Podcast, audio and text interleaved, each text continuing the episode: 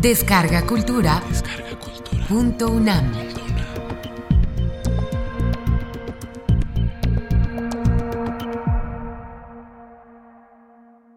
Coloquio Internacional.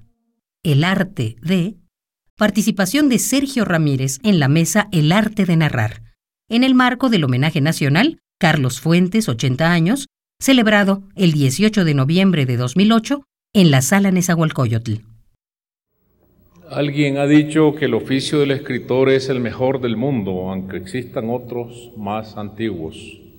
La necesidad de contar y oír contar se inicia en ese momento mágico en que alguien no se da abasto con la percepción directa de la realidad que lo circunda y vaga más allá de los límites reales de su mundo, donde termina lo visible y comienza la oscuridad llena de la inquietud por lo desconocido, las sombras apenas dibujadas de la incertidumbre. La imaginación empieza con el acto de ver sin ser dado tocar. Alguien imaginó primero el origen de las estrellas y pasaron milenios antes de que otro alguien pudiera medir sus distancias. Razón y representación son entonces una misma cosa. Y ese acto de imaginar no tiene ni antecedentes ni sustitutos. Quien piensa imaginando necesita representar en el lenguaje no solo lo que imagina, también la propia realidad que lo circunda, una representación que desde entonces e inevitablemente estará teñida con los mismos colores de la imaginación. A su vez, alguien escucha e, e imagina lo que escucha, y esta doble necesidad, contar y oír contar, escribir y leer, proponer y recibir, sigue teniendo una sustancia ancestral arraigada en la individualidad y en la vida de relación de los individuos. Imaginar, descubrir, explorar, desafiar, cambiar, exponer, representar, crear, desobedecer, contar, escribir. Imaginemos al primer contador de historias y a su primer oyente sentados a la luz de una hoguera en la noche primitiva, alguien queriendo conquistar la atención del otro, tratando de introducirlo en su propio universo, encantarlo, convencerlo de sus propias visiones e invenciones. Y el otro predispuesto a ser parte de ese rito, como la predisposición que tiene quien paga su entrada al teatro y se sienta en la butaca, dispuesto a creer, a dejarse encantar, a dejarse seducir, ¿por qué no decir a dejarse engañar? El temor, el peligro, la necesidad, el deseo, la ansiedad por lo desconocido crean el mito, el nudo más antiguo y sutil de la invención. Se entra en el mito cuando se entra en el riesgo. Más que una creencia, lo que nos rodea es un vínculo mágico.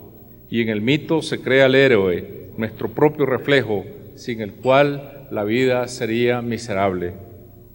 Ese cúmulo de sensaciones, como si se tratara de una tela sutil o de una piel, viste a los dioses y viste a los héroes.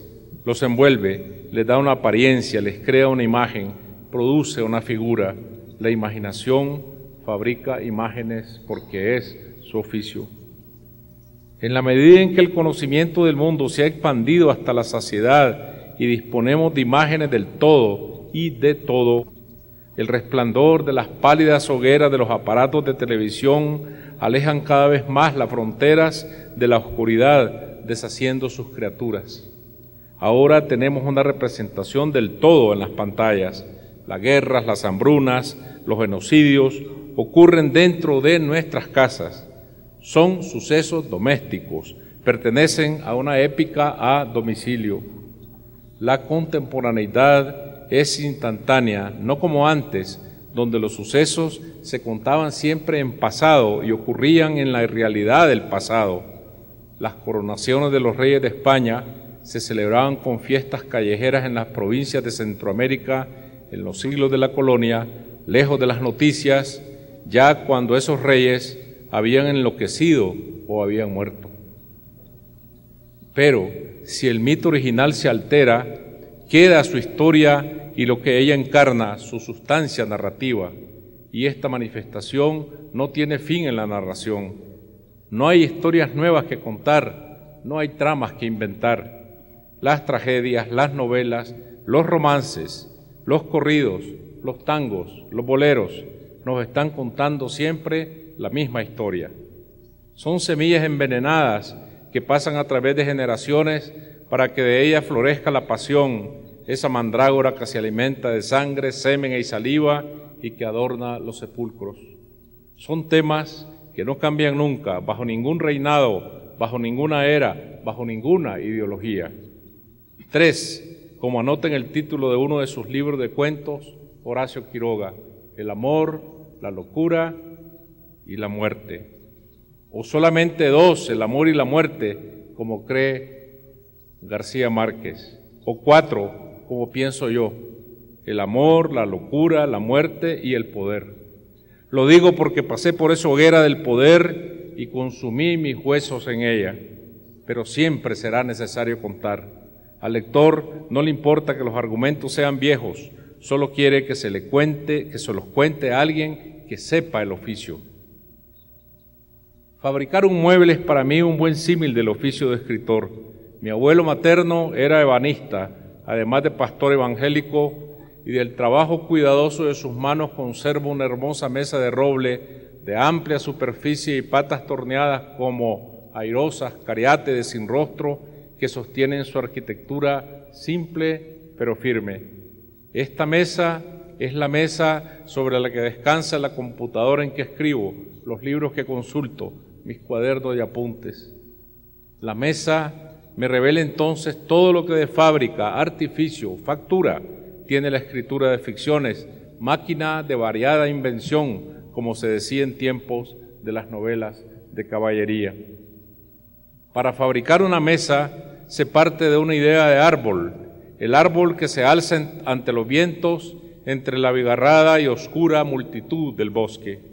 Es necesario elegir uno de ellos, apreciar su fuste, las rugosidades de su corteza, la extensión de sus raíces, la solemnidad de su estatura, la frondosidad de su ramaje, y entonces hay que cortarlo. Y después de cortarlo, a cerrarlo en piezas, ensamblar esas piezas, darles una forma, cuidar que las junturas no dejen luces. Entre juntura y juntura no puede pasar la luz, saben de sobra los buenos carpinteros. Y por fin, tallar, lijar, pulir, barnizar Nada sobrevive de aquella forma de árbol, pero es el árbol. Entre el árbol y el mueble, entre la materia del árbol y la transformación de la materia en un mueble, queda de por medio la apropiación de esa materia, apropiación que es el proceso de convertir la realidad en imaginación y la imaginación en lenguaje. Un proceso que requerirá de diversas herramientas, como la del carpintero que era mi abuelo, plomada, escoplo, buril, y rigor, disciplina, sentido de las proporciones, amor de la perfección, aunque la perfección se vuelva siempre inaprensible. Volver a lijar, volver a pulir, tachar, sustituir, desechar, no dejar luces en las junturas. Si se trata de una comida privada, los invitados nada podrán protestar contra aquello que se les sirva. Por el contrario, el cliente de la fonda tiene el derecho de exigir de antemano la carta para saber qué puede esperar. Y solo hay ahí un plato a escoger, la condición humana. Más fácil sería para un cocinero agotar todas las especies animales y vegetales en una multitud de platos que para el novelista agotar todas las variantes y variables de la condición humana. Lo demás es solo asunto de cocina. Nadie debe penetrar, sin embargo, en esa cocina. Solo del autor dependerá que esa presencia de la cocina con sus ruidos, sus cacerolas sucias y sus desechos deje de ser obvia a lo largo de toda la lectura. No hay nada más decepcionante para quien se siente en la fonda de Fielding que una mirada aún involuntaria al interior de esa cocina cuando en el ir y venir de los camareros la puerta voladiza deja percibir el tráfago y el desorden que reina dentro, señales molestas de lo inacabado, de lo imperfecto o de lo fallido. Nadie olvidó nunca después de los siglos, que Cervantes a su vez olvidó que a Sancho le había robado el borrico en la Sierra Morena el famoso ladrón Ginés de Pasamonte, librado de la cadena de galiotes por Don Quijote, y que en el siguiente párrafo del mismo capítulo aparece Sancho montado la mujeriega en el mismo borrico antes robado. En la hija de Homero, Robert Graves nos enlista las incongruencias que encuentra en la Odisea.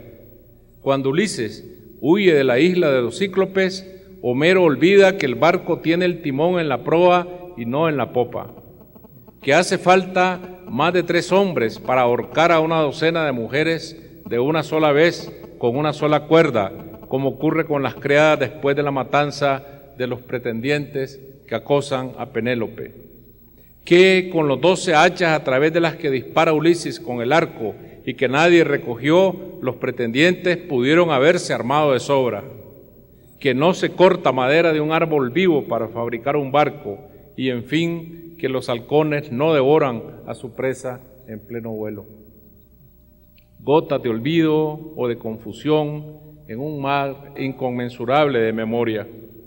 Pero los olvidos que se vuelven incongruencias perturban el deseo de participación del lector, causan malestar, despiertan impaciencia, recuerdan el artificio, dejan entrever los afanes de la cocina, una mosca en la sopa en la fonda de Fielding. No hay cosa más difícil que manejar un sombrero en la mano de un personaje, ha dicho García Márquez. Se requiere de pericia para no olvidar a cada paso qué debe hacer ese caballero con su sombrero. Si colgó el sombrero de un perchero, no podría aparecer luego con él en la cabeza paseando por la calle, como Sancho a la mujeriega en su burro robado por Ginés de Pasamonte. La solución más práctica la daban los viejos seriales de Siria en los años 40, donde gánsteres y detectives se liaban a golpes sin botar nunca el sombrero, por muy enconada que fuera la pelea, sujeto a la cabeza por algún pegamento de zapatos de probada resistencia. La mesa de gavetas que se pegan, que deja ver luces en las junturas, que no se asienta bien sobre el piso, que acusa rugosidades en la superficie. De esa suma de imperfecciones resultan los libros prescindibles contra los que se levanta el rencor y el propio olvido del lector, castigo final de las malas mentiras. Hay que imaginar la imagen, esa es la más espléndida de las tareas del lector. Imaginar el mundo como toca a un ciego el sueño, prestando las palabras al poeta nicaragüense Joaquín Pasos. Solo la literatura es capaz de esa riqueza de diversidad, de repartir un rostro, una escena, un escenario para cada quien con prodigalidad. A la más minuciosa descripción de una casa de Balzac, a la más detallada descripción de un rostro, de un cuerpo desnudo de D.H. Lawrence, responderá siempre un estallido, un chisporroteo múltiple de casas, rostros, cuerpos cada vez que alguien lee. El menú de Fielding tiene un plato único, pero sus variantes son infinitas. Amar la literatura como escritor y como lector, porque lo que bien amas permanece, dice Rilke, y lo que bien imaginas también permanece. Muchas gracias.